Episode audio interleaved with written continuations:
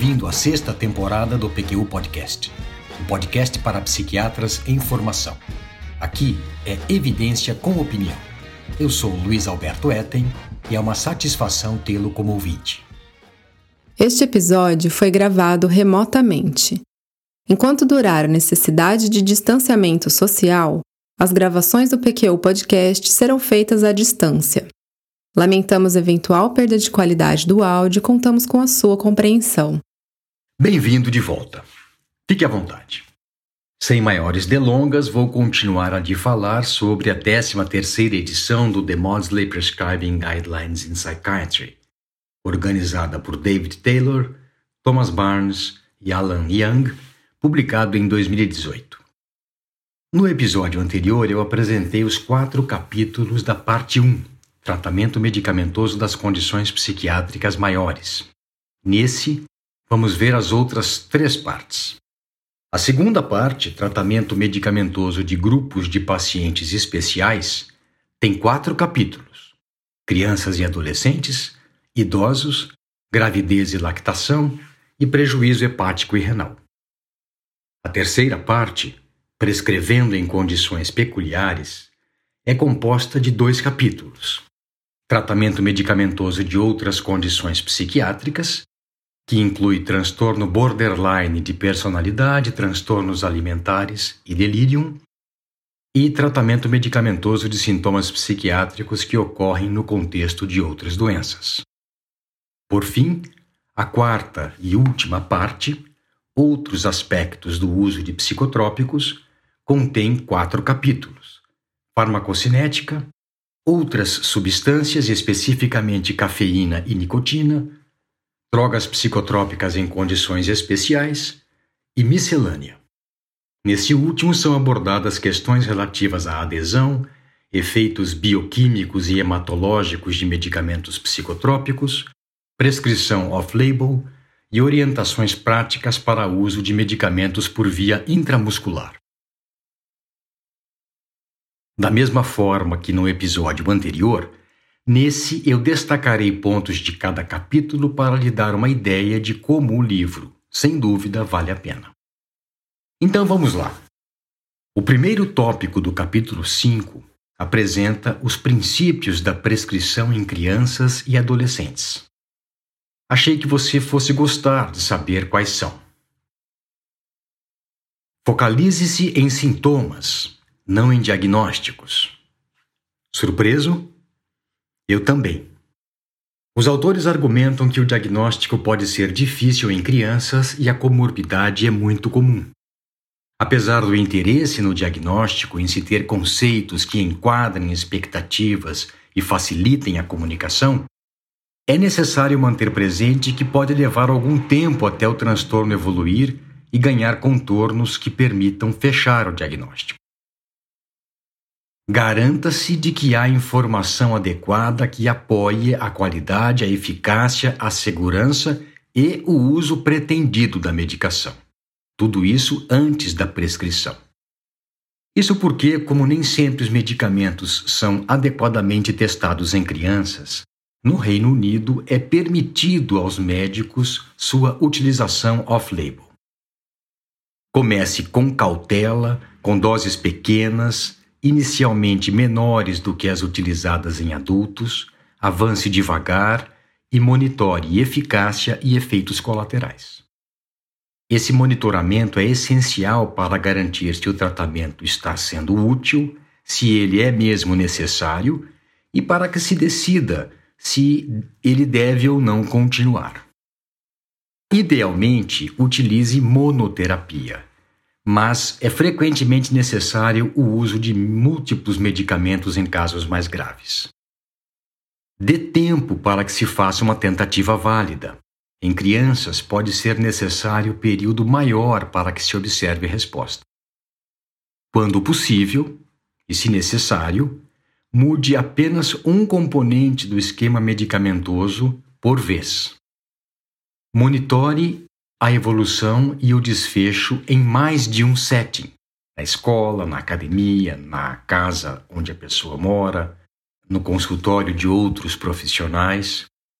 E por fim, que a educação do paciente e de seus familiares é essencial. Lembre-se de que, em muitos casos de crianças e adolescentes com transtornos psiquiátricos, o tratamento será duradouro, às vezes por toda a vida, e as primeiras experiências com farmacoterapia serão cruciais em termos de evolução e adesão. É o que o Vinícius e eu denominamos orientação terapêutica, a nosso ver, um componente de qualquer tratamento médico de qualidade. Ela foi descrita com mais detalhes no episódio 14 do PQU Podcast. Na sequência desse capítulo são abordados depressão, transtorno bipolar, psicoses, transtornos de ansiedade, toque, transtorno de estresse pós-traumático, TDAH, autismo em crianças e adolescentes, além de tiques e síndrome de Tourette. Desse capítulo longo e abrangente, eu destaco ainda os aspectos diagnósticos de transtorno bipolar. Abre aspas. Embora quadros de mania clássica ocorram em adolescentes, eles são raros em crianças. Propostas de que mania na pré-puberdade pode se apresentar como irritabilidade crônica, não episódica, ou em episódios extremamente curtos, de algumas horas, devem ser recebidas com grande cautela. Fecha aspas. E na sequência nós temos, abre aspas, breves episódios de exuberância e animação podem ocorrer sem fazer parte de um transtorno. Além disso, explosões de raiva e labilidade de humor em crianças ocorrem em ampla gama de transtornos psiquiátricos, distúrbios de conduta, ansiedade, depressão, e transtornos do espectro autista. Uma avaliação detalhada do desenvolvimento do quadro sempre deve ser a base para qualquer decisão sobre tratamento. Fecha aspas. Você está de acordo? Eu sim. Conservador que sou, me sinto muito confortável quando leio algo assim. Eu vejo como temerário o furor terapêutico em adultos e, mais ainda, quando ele tem como alvo crianças e adolescentes. No capítulo 6, o assunto é o extremo oposto, a prescrição em idosos. Nele também a objetividade e concisão dos princípios gerais muito me agradaram. Em um trabalho voltado para o psiquiatra em formação, não poderia deixar de reproduzir o seu conteúdo textualmente. A farmacocinética e a farmacodinâmica da maioria dos medicamentos são bastante alteradas em pessoas idosas. Tais mudanças devem ser levadas em conta se se pretende que o tratamento medicamentoso seja efetivo e com menos efeitos colaterais. Idosos frequentemente têm outras doenças concomitantes que fazem com que eles tomem vários medicamentos. Isso aumenta o risco de problemas relacionados à interação medicamentosa e, de modo geral, favorece maior ocorrência de problemas relacionados com medicamentos. É razoável assumir que todos os medicamentos causam mais efeitos colaterais em idosos do que em pacientes mais jovens. Fecha aspas. Depois dessa breve introdução, o texto aborda os efeitos dos medicamentos no corpo envelhecido, as alterações na farmacodinâmica no idoso, e, por outro lado, como o envelhecimento afeta o tratamento medicamentoso, alterando cada etapa da farmacocinética. Os vários tipos de demência são descritos a seguir, as abordagens farmacológicas existentes analisadas uma a uma, as complicações e o manejo de comorbidades. As tabelas e esquemas são verdadeiras preciosidades tanto pelo fato de complementarem o texto harmoniosamente, sem redundância e permitindo que ele seja mais objetivo, quanto pelo modo como as informações são nelas apresentadas.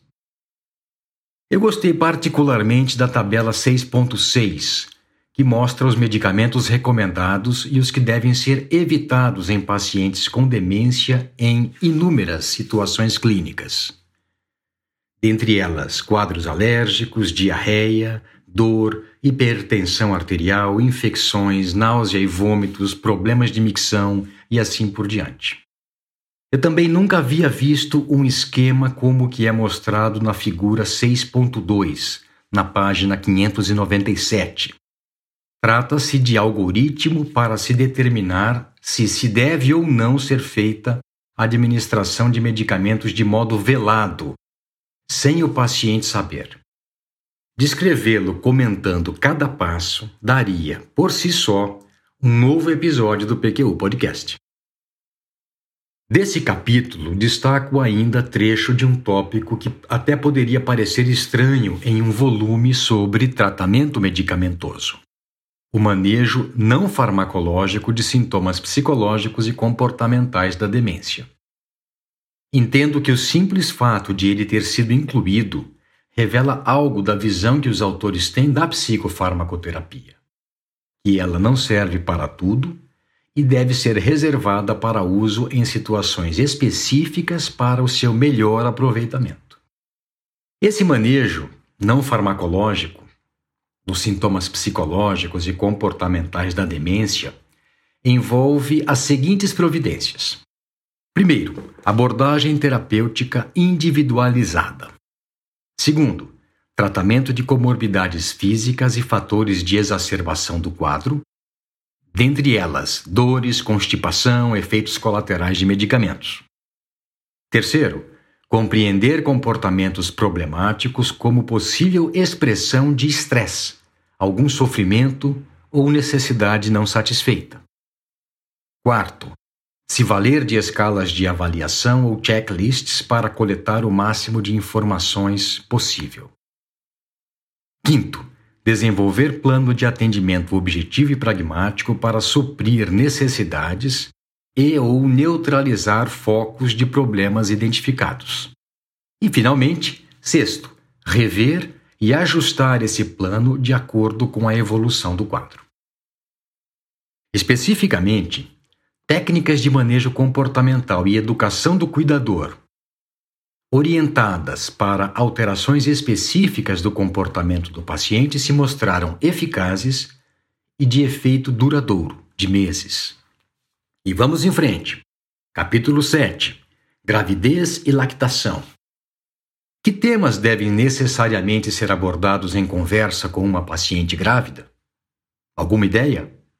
Tenho certeza que sim mas acredito que a lista que consta nas diretrizes do Maudsley lhe será útil. Os autores recomendam que se trate, que se discuta os seguintes pontos: a possibilidade de se tratar do transtorno que ela apresenta com intervenções não farmacológicas, levando em conta respostas prévias a essas intervenções, o potencial impacto de um transtorno mental não tratado no feto ou no bebê, os riscos da interrupção abrupta da medicação, a gravidade dos episódios prévios e a sua resposta ao tratamento, a preferência da paciente, os riscos naturais de ocorrência de malformações fetais em mulheres saudáveis, sem transtorno mental, o risco aumentado de dano associado a tratamento medicamentoso na gravidez e no pós-parto, inclusive de superdosagem, o fato de que interromper o uso de medicamento com risco teratogênico depois de confirmada a gravidez não elimina o risco de malformações. E, finalmente, medicamentos e amamentação. Óbvio que tal conversa só deve acontecer se você estiver a par de alguns dados epidemiológicos e de alguns fatos conhecidos. Por isso, eles também constam nesse capítulo. Em primeiro lugar, que um desfecho normal para uma gravidez nunca pode ser garantido. O índice de abortos espontâneos no início da gravidez é de 10 a 20%, e o de malformações maiores de 2 a 3%, aproximadamente uma em 40 gravidezes. Também que hábitos e estilo de vida têm influência no desfecho da gravidez. Tabagismo, alimentação deficitária ou carente de alguns nutrientes, ingestão regular de álcool, podem ter consequências adversas para o feto. Além disso, consumo moderado de cafeína tem sido associado com baixo peso ao nascer, E obesidade antes da gravidez aumenta o risco de defeitos do tubo neural. E mais, que transtorno psiquiátrico durante a gravidez é fator de risco independente para a ocorrência de malformações, de natimortos e de mortes neonatais. Ou seja, e essa é a minha opinião, não estamos aqui falando de risco de se tomar medicamento contra nenhum risco. Na realidade, estamos cotejando um tipo de risco, o de utilizar medicamento, obviamente que não seja sabidamente teratogênico, com outro tipo de risco, o de agravamento do transtorno mental, cujas consequências poderão ser trágicas. Por isso, essa decisão é sempre difícil e deve ser compartilhada com a paciente, e quando ela estiver muito perturbada, com seus familiares. O quadro 7.1 é um daqueles que dá vontade de pregar na parede para ver sempre. Nele estão os princípios gerais de prescrição na gravidez em diversas situações clínicas.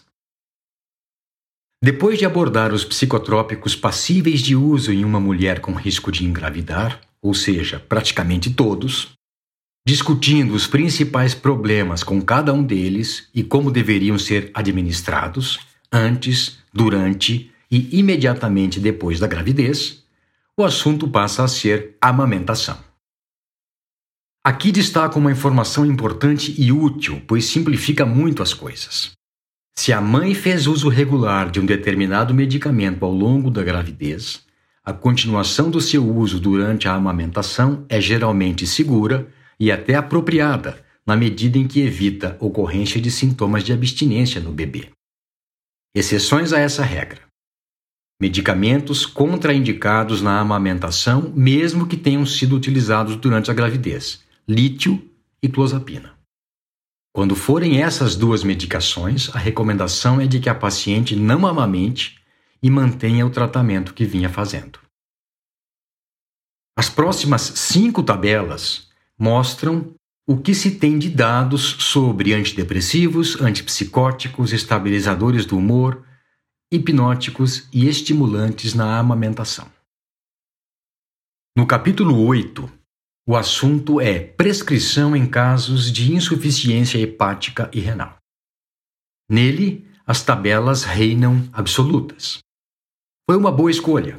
Agrupam e sintetizam informações que, apresentadas na forma de texto, seriam de difícil leitura. Além disso, e aí vai mais uma opinião pessoal, para essas informações, hoje dispomos de aplicativos cujo conteúdo é atualizado constantemente. De todo modo, o livro fornece um bom quadro geral no qual pode-se checar cada medicamento no detalhe. E com isso finalizamos a parte 2 e passamos, sem nem fazer intervalo, para a 3, prescrevendo em condições peculiares, cujo primeiro capítulo, o 9, aborda o tratamento farmacológico do transtorno borderline de personalidade, de transtornos alimentares e de delirium. E desse vou destacar a revisão feita sobre o uso de medicamentos em transtorno de personalidade borderline e em anorexia nervosa. Os autores das diretrizes escrevem que, abre aspas, embora classificado como transtorno de personalidade, Intuitivamente espera-se que vários de seus sintomas respondam a tratamento medicamentoso. Fecha aspas. Seria o caso da instabilidade afetiva, de sintomas psicóticos transitórios relacionados ao estresse, do comportamento suicida e de automutilação e da impulsividade. Mas não é bem assim. Escute com atenção as orientações do NICE, revistas pela última vez em 2015. Elas são basicamente três. Tratamento medicamentoso não deve ser usado rotineiramente em transtorno borderline de personalidade para sintomas individuais ou comportamentais relacionados ao transtorno. Tratamento medicamentoso deve ser considerado como parte da abordagem geral de transtornos comórbidos. E o uso de sedativos por curto prazo pode ser útil como parte do plano de tratamento geral para esses pacientes em crise, mas a duração do uso não deve ser mais longa do que uma semana. Nessas situações de crise, deve-se levar em conta o perfil de efeitos colaterais e de toxicidade em superdosagem. Os benzodiazepínicos, por exemplo, podem causar desinibição comportamental. Antipsicóticos podem causar reações extrapiramidais e ganho de peso. E antidepressivos tricíclicos são potencialmente fatais em superdosagem. Revisões mais recentes concluíram que o corpo de evidências é insuficiente para que se façam recomendações clínicas. O tópico seguinte é transtornos alimentares. Destaco que, quanto à farmacoterapia de anorexia nervosa, as diretrizes são bem objetivas. São poucos os ensaios clínicos controlados de medicamentos para anorexia nervosa insuficientes para embasar recomendações.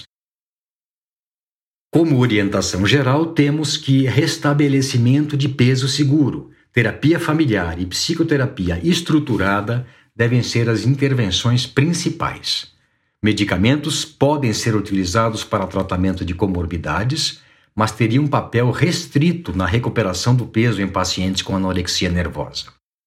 Uma revisão Cochrane não encontrou diferenças entre antidepressivos e placebo no ganho de peso desses pacientes. Além do que, estudos naturalísticos indicam algum risco de virada maníaca. Antipsicóticos, benzodiazepínicos e antihistamínicos, como a prometazina, são frequentemente utilizados para a redução da ansiedade presente nos casos de anorexia nervosa, mas não são recomendados para a promoção de ganho de peso. Os autores fazem um alerta. Somente antipsicóticos que interferem menos com níveis de prolactina devem ser utilizados. E vamos adiante. Para além da psicofarmacoterapia dos transtornos psiquiátricos. O capítulo 10 aborda o tratamento medicamentoso de sintomas psiquiátricos no contexto de outras doenças. Especificamente, sintomas psiquiátricos em pacientes com AIDS, com epilepsia, com dificuldades de aprendizado, com doença de Huntington, com esclerose múltipla, com doença de Parkinson, com fibrilação atrial e naqueles que fizeram cirurgia bariátrica. Vale a pena ver como cada um desses quadros foi descrito da prevalência de sintomas e síndromes psiquiátricas concomitantes, dos tratamentos medicamentosos mais bem estudados em termos de riscos e eficácia relativa e as orientações finais. Por conta de limitação de tempo, teremos que nos ater a dois deles. Escolhi o tratamento de sintomas psiquiátricos em pacientes com doença de Parkinson e em pacientes pós-bariátrica. Espero que sejam temas de seu interesse. A doença de Parkinson, como você já sabe, se deve a processo neurodegenerativo progressivo e se caracteriza por tremores, rigidez muscular, bradicinesia e instabilidade postural como também pela alta ocorrência de transtornos psiquiátricos comórbidos. Aproximadamente 50% dos pacientes desenvolvem transtorno depressivo, 25% transtornos de ansiedade, 25% alguma forma de psicose e porcentagem bem maior com o avançar da idade desenvolverá demência. Depressão comórbida com doença de Parkinson prediz maior declínio cognitivo, deterioração funcional e progressão mais rápida de sintomas motores, possivelmente, segundo os autores, por refletir neurodegeneração mais avançada e mais difusa, envolvendo múltiplas vias de neurotransmissão. Ela também pode ocorrer após descontinuação de agonistas dopaminérgicos. Aqui eu acrescentaria a possibilidade de depressão em doença de Parkinson ser também uma resposta psicológica e comportamental às perdas e limitações causadas pela doença neurológica, sendo que as consequências seriam as mesmas. Na tabela 1012 são apresentadas as recomendações para o tratamento medicamentoso da depressão na doença de Parkinson. Vamos a elas. 1. Um, excluir outras doenças que mimetizam quadros depressivos.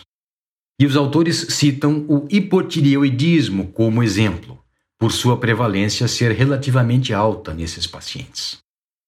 2. Os inibidores seletivos de recaptura de serotonina são considerados tratamento de primeira linha, mas seu tamanho de efeito é modesto.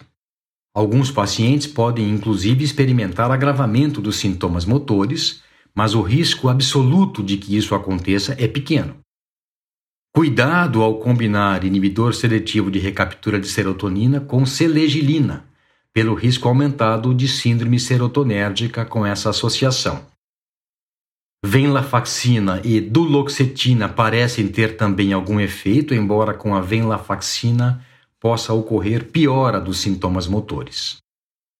Os tricíclicos em geral são mal tolerados por conta dos efeitos anticolinérgicos, que podem acentuar problemas cognitivos e causar constipação intestinal.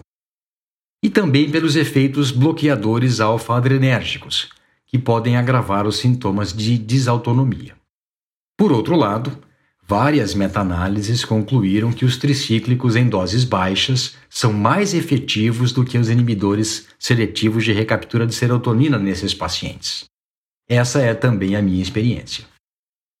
3. Considerar potencialização dos antidepressivos com agonistas dopaminérgicos, tais como o pramipexole, sabendo que eles podem agravar descontrole de impulsos mas raramente estão associados com desenvolvimento de psicose. 4. Considerar eletroconvulsoterapia, mas cuidado com o sabido risco de ocorrência de delírio, particularmente nos pacientes já com prejuízo cognitivo.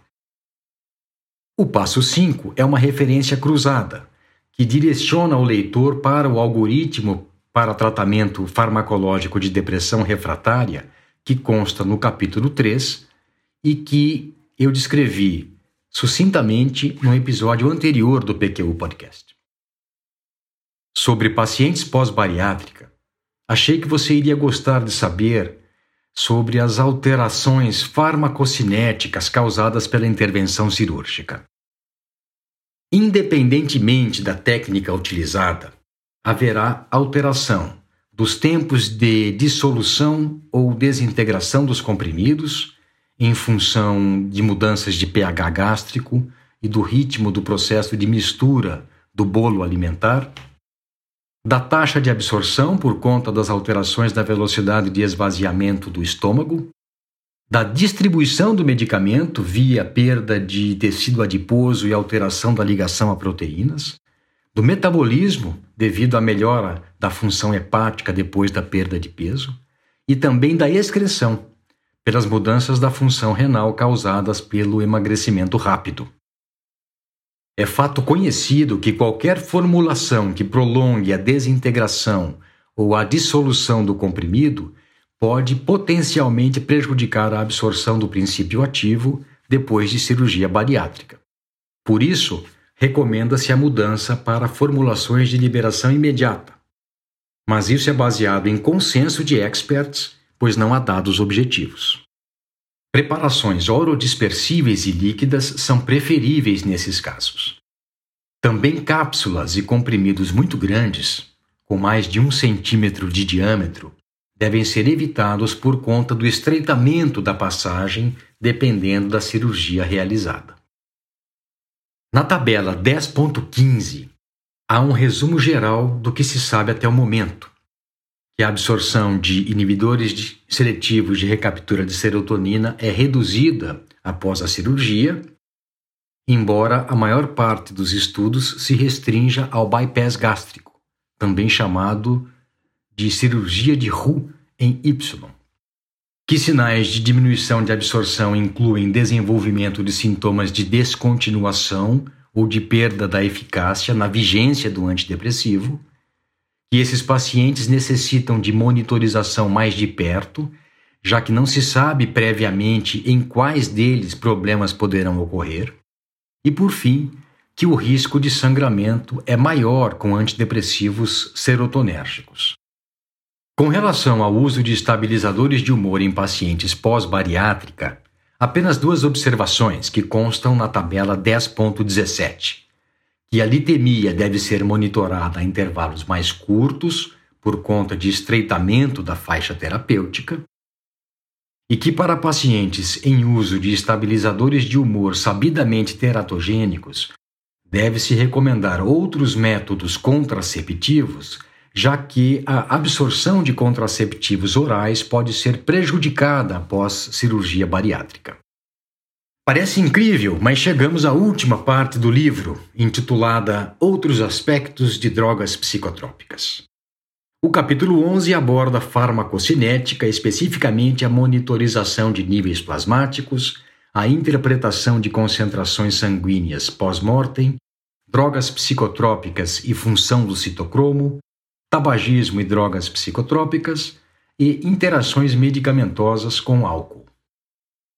Sobre o impacto do tabagismo nos níveis plasmáticos de medicamentos psicotrópicos, temos que o tabaco contém hidrocarbonetos aromáticos policíclicos que induzem algumas enzimas hepáticas, particularmente a 1A2 do citocromo P450, de modo que a variação do consumo de cigarros e do grau de inalação da fumaça pode interferir com a eficácia de alguns medicamentos. No sentido inverso, na pessoa que para de fumar, as doses talvez tenham que ser revistas.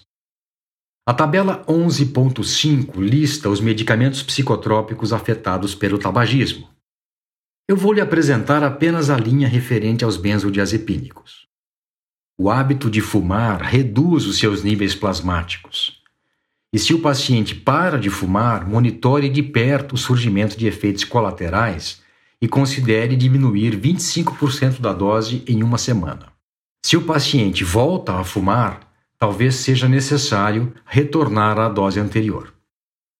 O capítulo 12, Outras substâncias, fala de cafeína e nicotina, seu modo de consumo e impacto na resposta à psicofarmacoterapia.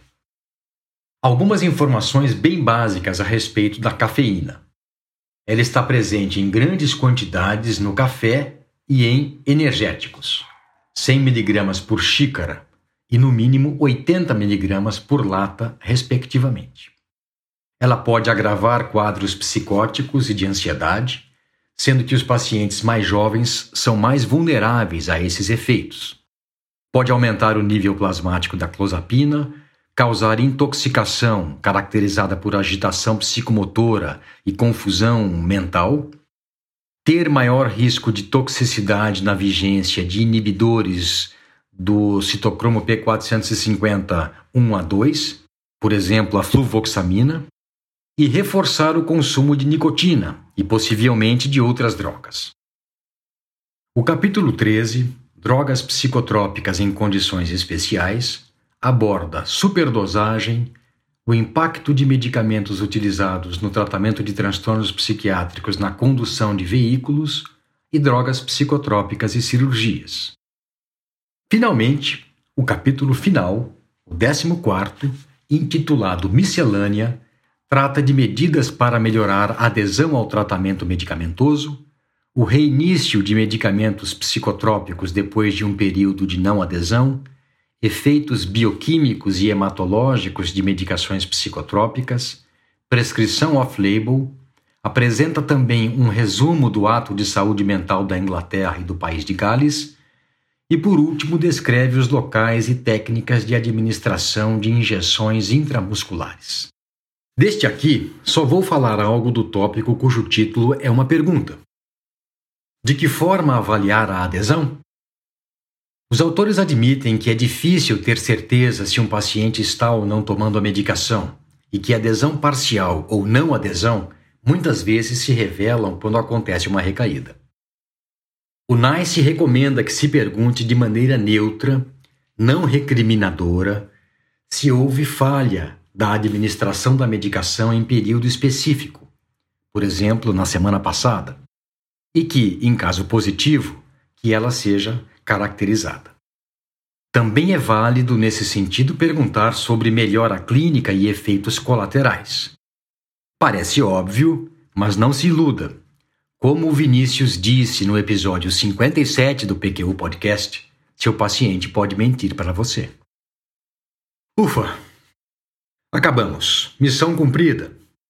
Obrigado por ter me acompanhado até o fim nessa verdadeira maratona. Como já disse e repeti, a 13ª edição das Diretrizes de Prescrição do Mosley foi um dos melhores livros de atualização que li nos últimos tempos, talvez o melhor de todos.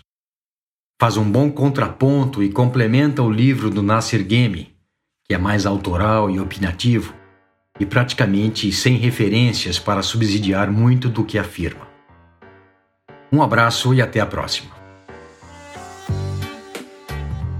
Acesse nossa página no Facebook e siga-nos no Instagram para ficar por dentro de tudo o que acontece no PQU Podcast. Confira em nosso site www.pqpodcast.com.br todos os episódios já publicados, com as respectivas referências, organizados por data, autor e sessão. O PQ Podcast agradece sua atenção.